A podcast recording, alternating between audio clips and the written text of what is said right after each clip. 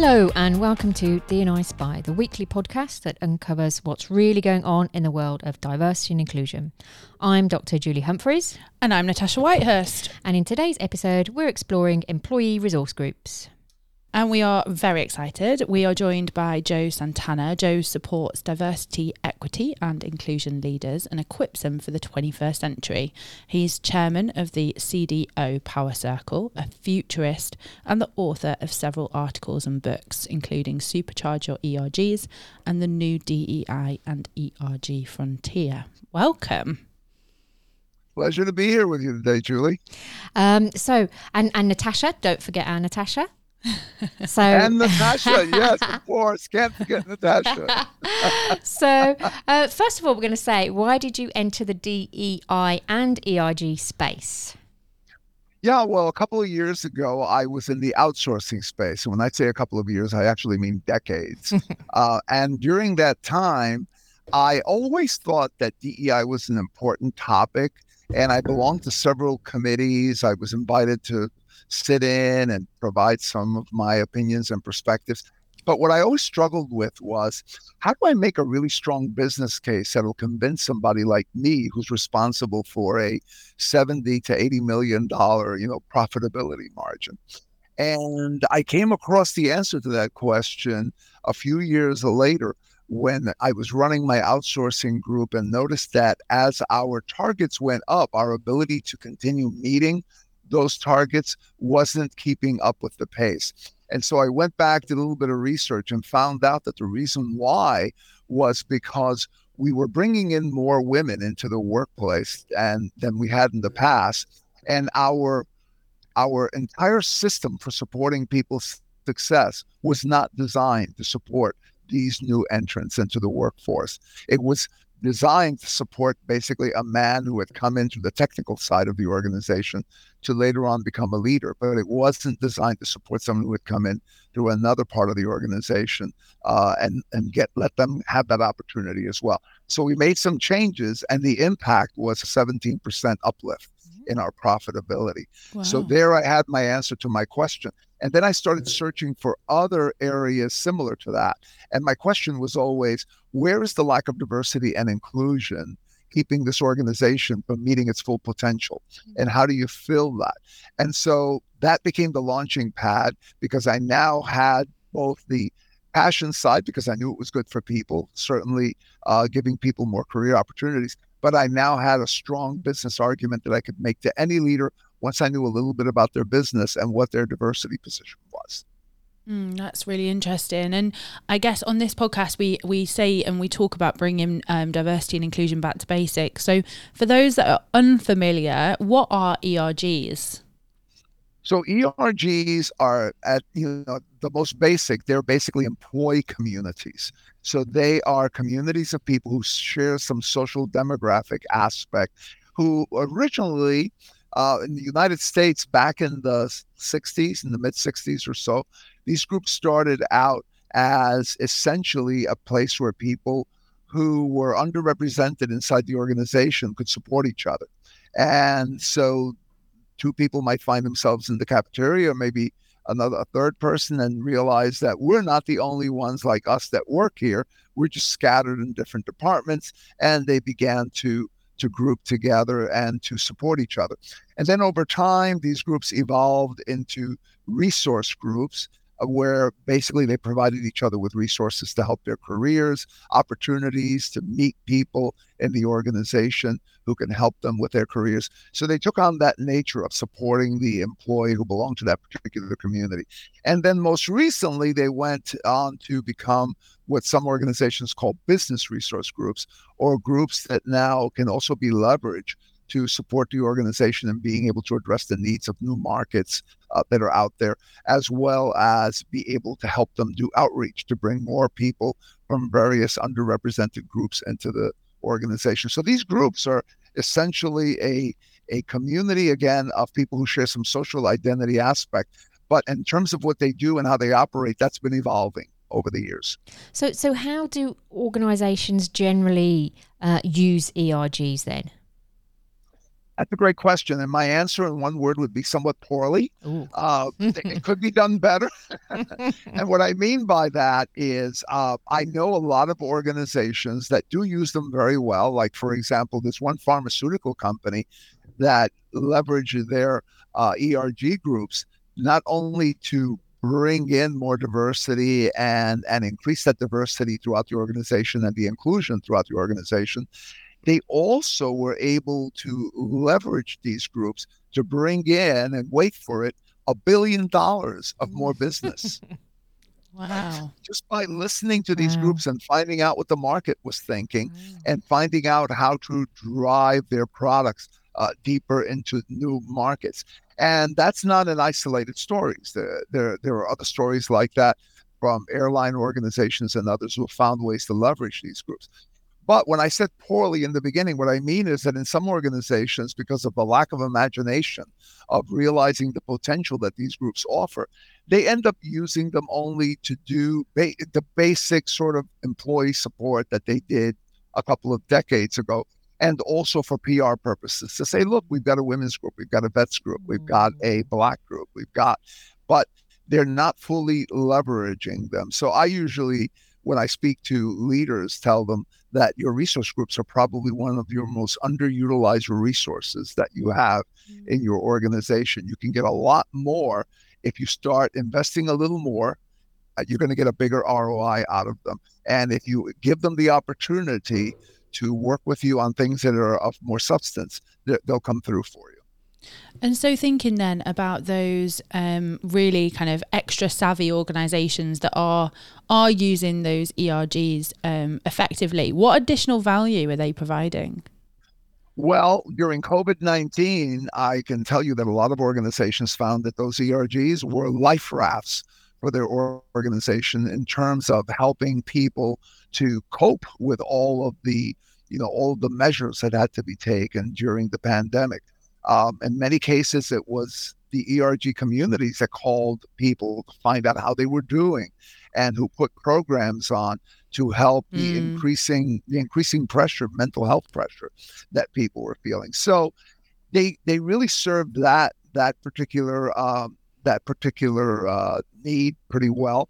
Uh, the other thing that these organizations did, as I mentioned before, in many cases, uh, they've helped the organization to expand their markets into a number of different areas that perhaps didn't occur to the leadership uh, of the organization before.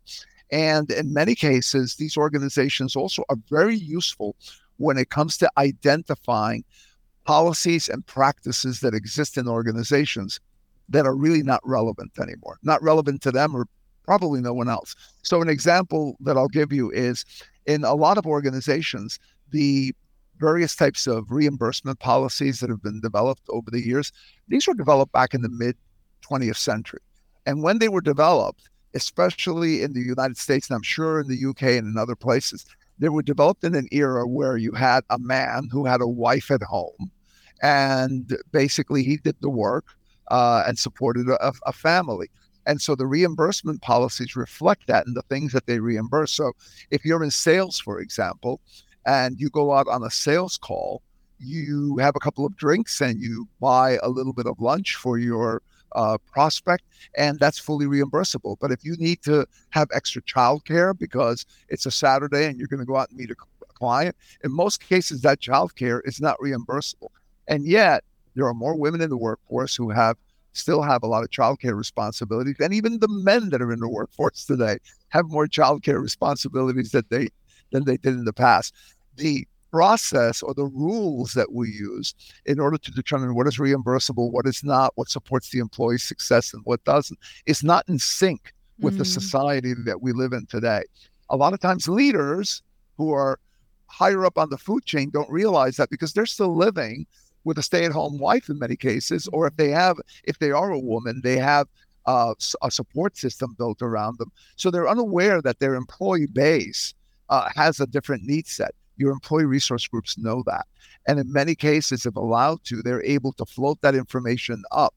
And that information then becomes an important input that the organization can use to determine well, maybe we should tweak a policy, maybe we should make changes, because we're gonna and maybe we're gonna reimburse childcare.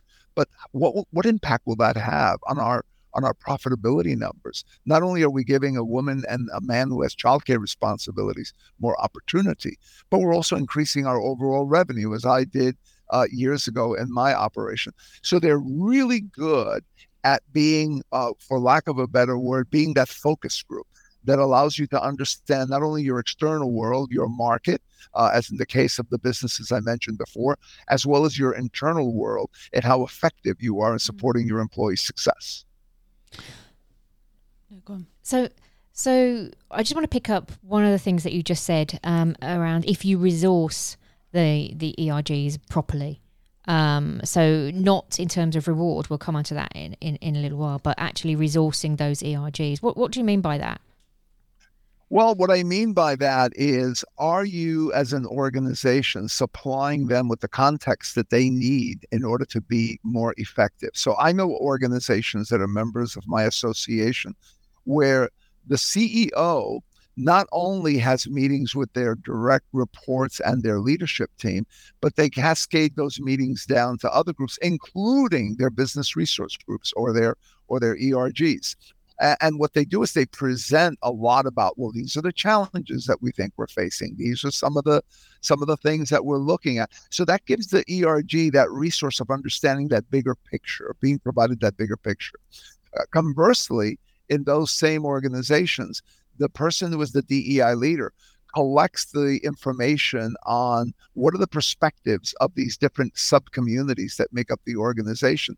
They feed that up to the management team so that the management team understands the dynamics. Just think about uh, something that happened recently. Uh, in the United States, recently, during the tail end of COVID, when we got to the part where the vaccines were coming out, people were getting vaccinated, and all of a sudden you had CEOs of major companies, well known CEOs of major companies, touting, well, we're going to go back to the office now. And had they listened to what was going on at the grassroots, they would have realized that there were tons of people who still had the problem of is the school going to be open? Are my children going to be going to a school so that when I leave home, they're going to school? or are they going to be sitting in front of a Zoom classroom? And can I leave my toddler or even my tween at home by themselves doing this? Uh, had they heard that, they would have known. Another one that I quote in my book, uh, which is another case of where uh, the organization is not listening, is uh, there was a, a recent case in the United States where a blind man sued a large pizza chain because he was not able to use their uh, web interface in order to order a pizza. And he basically had asked them before he sued them to please fix that. They didn't do it. Uh, and then eventually it went to court. In fact, it went all the way up practically to the Supreme Court. And the bottom line was the company was charged with basically violating the uh, you know the Act for Americans with Disability. So they had to pay fines and then they had to fix their website yeah. anyway.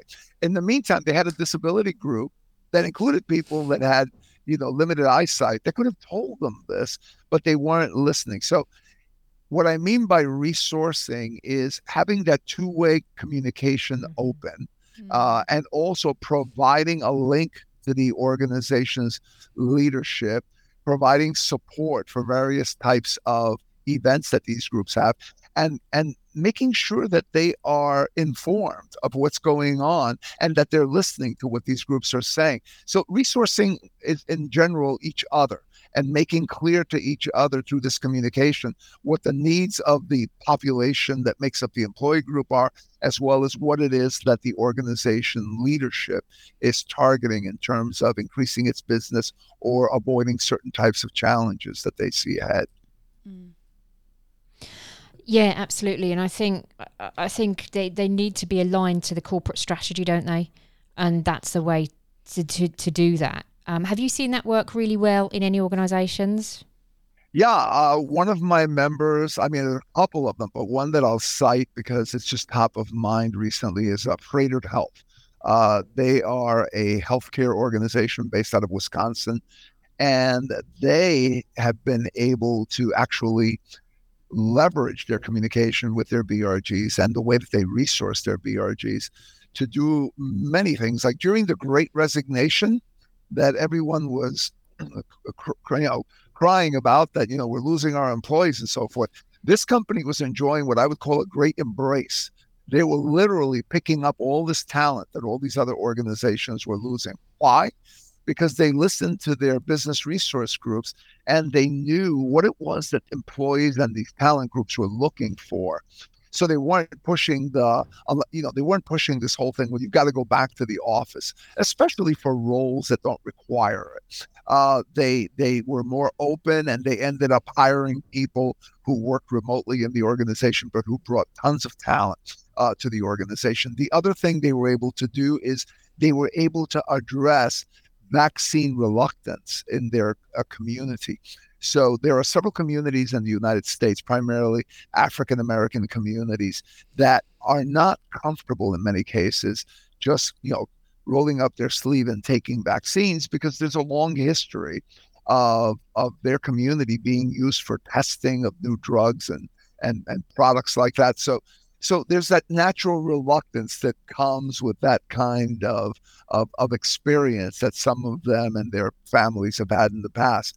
So what uh, the hospital did was they connected with their BRG groups to determine how do you message this? How do you use the right spokesperson to gain trust and gain confidence? And the result was that their PSA messages got great responses. They were able to get people to come in, get the vaccine, which certainly helped the health of the community. So, I mean, I could go on, but this is an organization where there is a direct linkage between these groups and the organization to the degree that the person who is the executive sponsor of, the, of each of these groups sits on the CEO's uh, on the CEO's team, so it's a, has direct access to the CEO, is also the same representative for any external communities for a particular group. So let's say, for example, we're talking about a women's BRG. This person sits on the CEO's team they also sit on any committees external to the company that are women focused committees. They also are their representative in other areas. So they provide this hub of connection of which the BRG is a part of. And that way, their input is able to make it all the way through to these committees, or from the committee back to the BRG, or back to the uh, to the CEO of the company. So you can see it's a nice web mm. of communication that they've created. And I think that's an excellent example of how you set up a group in order to be able to get the most out of them, to leverage them, and to support them in their success. Mm. I think you make a really good point. Um, bringing in exec sponsors to the conversation because um, typically I want to say, is that? I'm not going to say typically because that's unfair. Yeah, I was going to say. So careful. So, yeah, sometimes exec sponsors can just be sort of figureheads, and and it's great because everyone says we need exec sponsors, so everyone gives exec sponsors. But then, are they really that voice at the table? So it's a really great idea of you saying, well, actually, they can sit on external bodies as well and bring that to it. Are there any other um, sort of suggestions to to make these exec sponsors more active in their perhaps allyship? Yeah, you know, one of the things that I've noticed. So I'm going to go. I'm going to go in the direction you went in, but I'm also going to go in the opposite direction in terms of executive sponsors. So executive sponsors, uh, I, I wrote extensively about them in one of my books. Executive sponsors, the entire spectrum of an executive sponsor is from the passive figurehead mm. who feels that by sitting in the meeting or by signing their name to a piece of paper that they automatically have given it some kind of you know halo of mm. power and that's that's their entire role with the group all the way to the other end of the spectrum where the executive sponsor is so involved that they literally usurp the role of the chair and they literally run the entire group now in one extreme in one extreme, their value add is almost zero.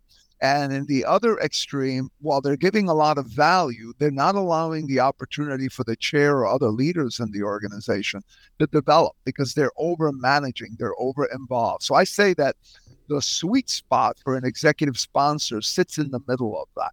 And in the middle of that is when the executive sponsor plays the role of one, someone who communicates back to the to the CEO's table when uh, when the BRGs are not there or the ERGs are not there, what these groups can do. So let's say they're talking in the table about, you know, we need to get a better understanding of this particular market. That's when this person can say, you know what, I sit in this group as their executive sponsor, and we might be able to use them as a focus group. So that they, they, they provide that opportunity. Or they're in another meeting and someone says, you know, we're looking for someone to do ABC skills. And they say, well, you know, I know Natasha and she does, you know, all this stuff for our group. And she looks like she's a high a potential, a high potential in that area that we might be able to tap into. And the other executive then becomes aware of the existence of Natasha, and that begins a, a, a, potential opportunity for the organization to get better use out of that resource and for the person to grow their mm-hmm. career. The other part is when the executive sponsor also plays the role of coach to the leadership of the organization. So rather than taking over the uh, the uh, ERG, they coach the person who's chairing the ERG to become a more effective leader.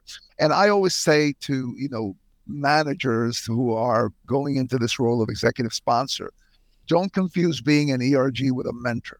Mm. Being a mentor is actually helping someone through your experience, through your guidance. Being a coach is a little different. In some cases, you're coaching someone to develop skills that they may have at a level that you don't have. But if you ask the right questions and you create the right environment, you can get them to step up and to be able to do more. We you know we see this in sports all the time. Half of the people sitting by the sideline could not throw a ball the way the player does. But they're very good at making the player do their very best, right? Yeah. And that's a good coach. So I basically use that. And then the other piece is in addition to helping uh, in that way is connecting also the group to various types of opportunities for the members to develop uh, skill sets and so forth.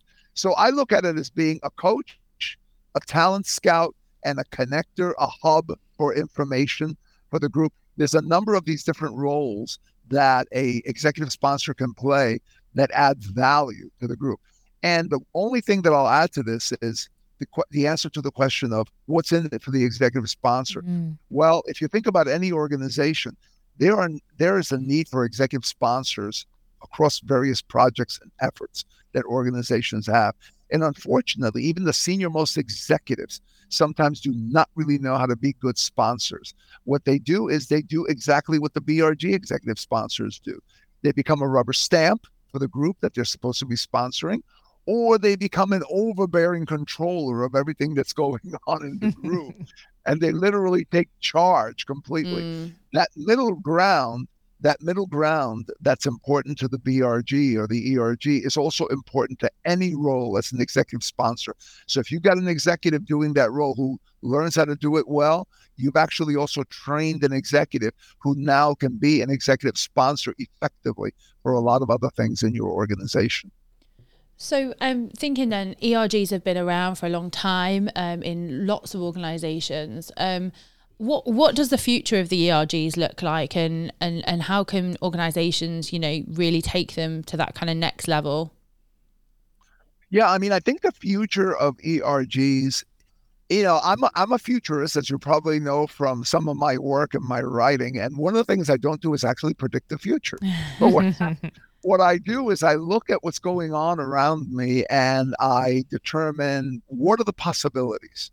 Uh, mm. What what are maybe two or three different things that can happen, and of those two or three things that can happen, some might be more favorable than others, and so we want to prepare to avoid the worst and to pounce on the best. Right? Mm. We want to be prepared for the whole thing.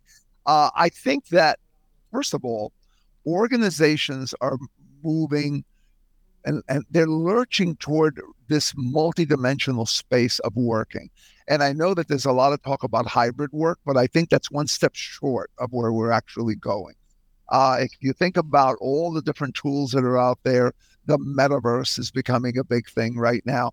Uh, gradually, gradually, it's growing, and it's going to be like everything else, like Chat GPT. Mm. It seems like it jumped at us from nowhere, but actually, it's been in the works for a while. It just wasn't adopted yet well known and it couldn't do some of the things that it can do and all of a sudden it just hit that tipping point. and i think that's what's happening also with the metaverse i think that uh, right now post covid you still have a large percentage of people that are working remotely. You have a growing number of people that are becoming digital nomads. So they work for a company, but they live in some other country where they have a, a, a, visa or a passport that allows them to work outside the country while living in their country. Uh, with all of these different things that are happening in the world, uh, I think that ERGs are going to continue to play an increasingly larger role as a community for where employees connect with each other uh, and create and preserve what is commonly called the culture. Because I think what's happening is that most of the cultures that we had in the past were they were basically based on a venue. Everybody came to this work site or everybody came to this office and they met around the water cooler. And that's how they began to connect with each other beyond just a meeting that was transactional to talk about the latest project that's where they began to build trust. That's where they got to know each other in the cafeterias and so forth. In the absence of all that, how do organizations keep those important pieces that hold people together? And I think that the ERGs are are filling that space as they did during COVID when it came to supporting mm-hmm. people who were literally, you know, sheltering at home and somewhat afraid for themselves and their families these ERGs stepped up to the plate to become the ones that provided that that support.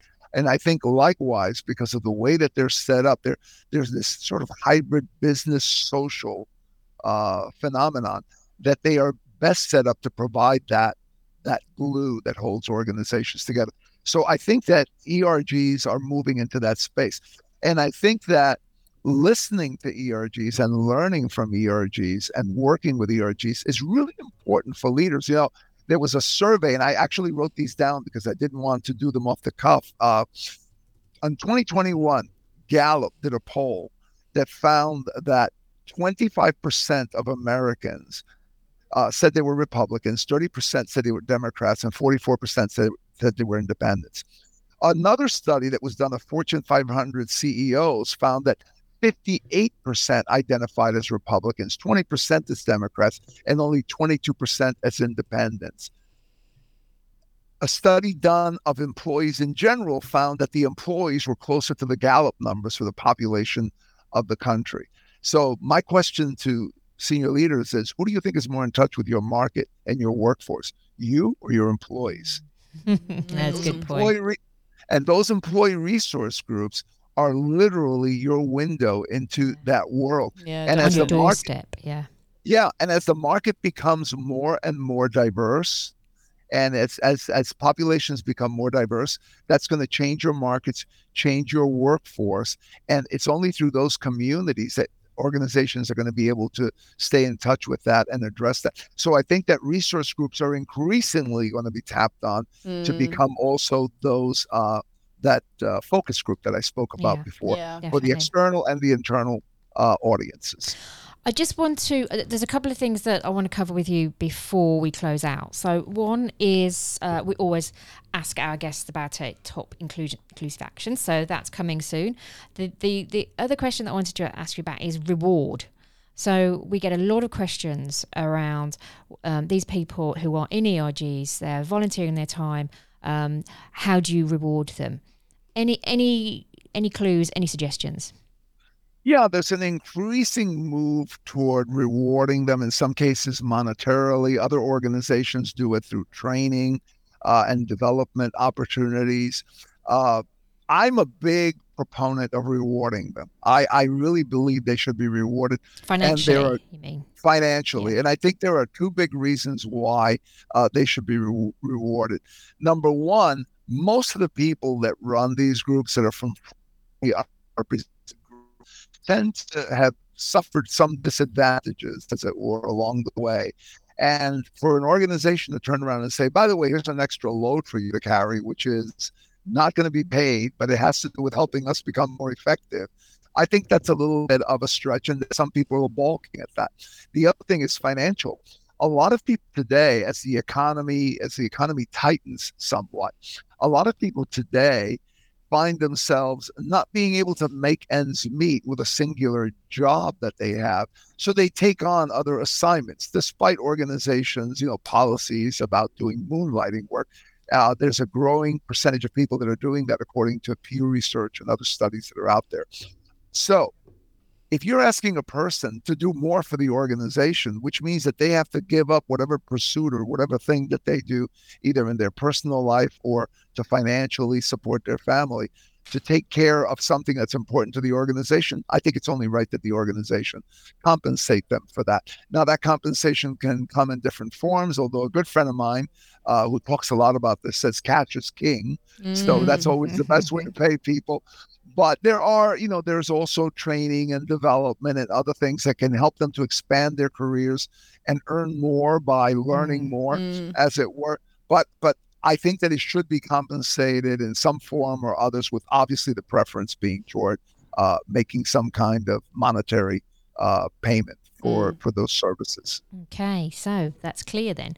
Um, it's the money. The money talks. Uh, right. Finally, king. absolutely. Finally, we um, say on this podcast that inclusion is an action. Um, it's a behavior. Mm. Um, you have to, it just won't happen, inclusion. You, you have to do something to make it happen. So, what is your top tip or inclusive action that you'd like our listeners to, to take away with them? That's a great question because it's something that I've been writing about a lot lately. So, one of the things that I think is really important in terms of inclusion that I think has been ignored uh, for too many years is the fact that the organizations that we have today, and I think I mentioned this earlier, the structure of these organizations and the rules and the policies in these organizations, what holidays we celebrate, what we do about various, these were all established years ago in another century when the population mix was different. And today, what we're doing is we are literally, you know, metaphorically, what we're doing when we bring in populations that are different from that population is it's like trying to shove an elephant into a house that was built for a giraffe, right? Very and tricky. then telling and then telling the elephant lose some weight and try to maneuver, you know, between the narrow walls and the weak floors without making them collapse. And so it's again the example that I gave of the woman in sales who can't get her childcare reimbursed, but you know, the, the fellow can get his martinis, the fellow with the stay-at-home mm. wife can get his martinis reimbursed. We need to, if we want to make our organizations inclusive, we we of course need to continue doing the work that we do to make people more aware and work with each other better but we also need to change the structure of the house and truly build a house that's adequate for diversity and then we can have true inclusion within that house mm. awesome that was brilliant thank you so much we really appreciate you spending some time with us um, this afternoon for us this uh, early afternoon, morning for you. um, this has been super, Joe. Thank you. Yeah, thank. Where are you based at the moment? New York. I'm in. I'm in New York City. New York. How's it? How is it? Is it good?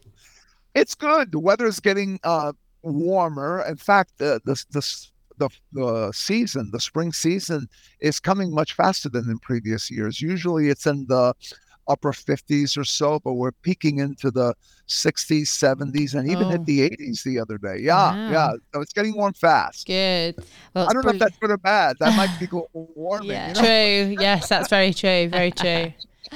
Thank you so much for your time. Uh, it's been great talking to you, and I'm sure our listeners are going to get a lot from that conversation. Fantastic. My pleasure. My pleasure.